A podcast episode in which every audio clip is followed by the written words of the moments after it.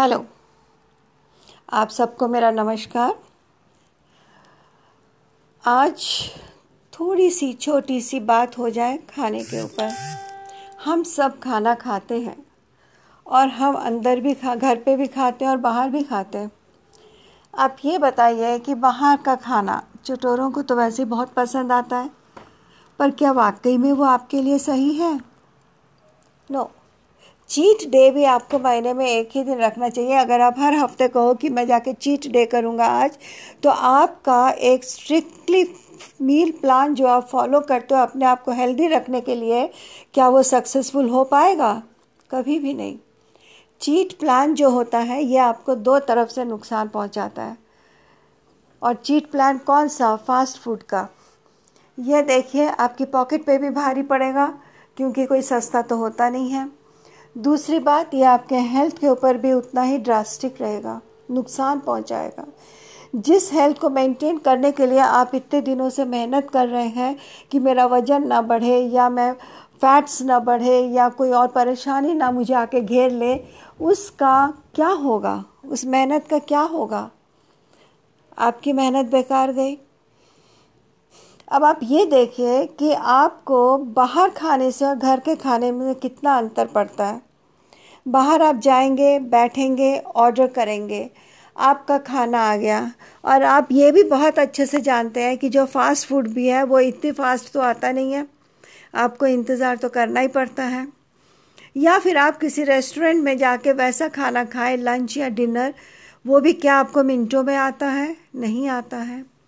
और आपको क्या पता कि वो खाना उस फ्रिज में, उस होटल के, उस रेस्टोरेंट के फ्रिज में कब से रखा हुआ है? अगर वो पचास, सौ लोगों की तैयारी करते हैं तो वो एक ही डिश की तो करेंगे नहीं कि जो ख़त्म हो जाएगा।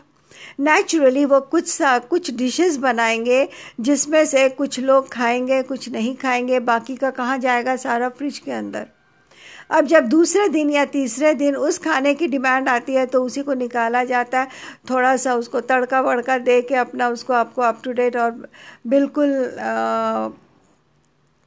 आई कैचिंग बना देता है माउथ वाटरिंग बना देता है और आप उसे खाने में देर भी नहीं लगाते हो।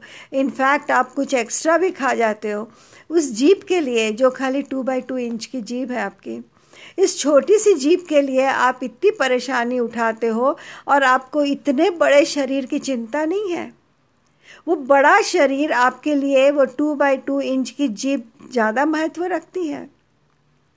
अगर आप अपने बॉडी के नीड्स अपने बॉडी के न्यूट्रिशन अपने बॉडी के इम्पोर्टेंट वैल्यूएबल मिनरल्स और वाइटामस के अनुसार अगर आप खाओगे तो धीरे धीरे आपकी उस जीप को भी आदत पड़ जाएगी, उसका टेस्ट डेवलप हो जाएगा और बाद में आपको वो खाना भी पसंद नहीं आएगा, जिसके लिए आज आप भागे भागे जाते हो रेस्टोरेंट में। आप घर पे खाना बनाओगे तो आप अपनी चॉइस का बना सकते हो।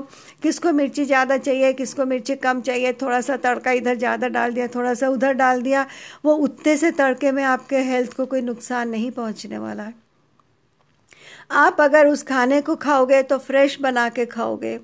आप उस खाने को खाओगे तो अपने कैलोरीज को लिमिटेड करके बनाओगे और तब खाओगे। आप उस खाने को बनाओगे तो एक हेल्दी हाइजीनिक वे में बनाओगे। आपको पता है कि आपको दस बार हाथ धोना, आप हाथ धोगे और उस ग्लव्स में पता नहीं कितनी बार हाथ धुलता है होटल में रेस्टोरेंट्स में।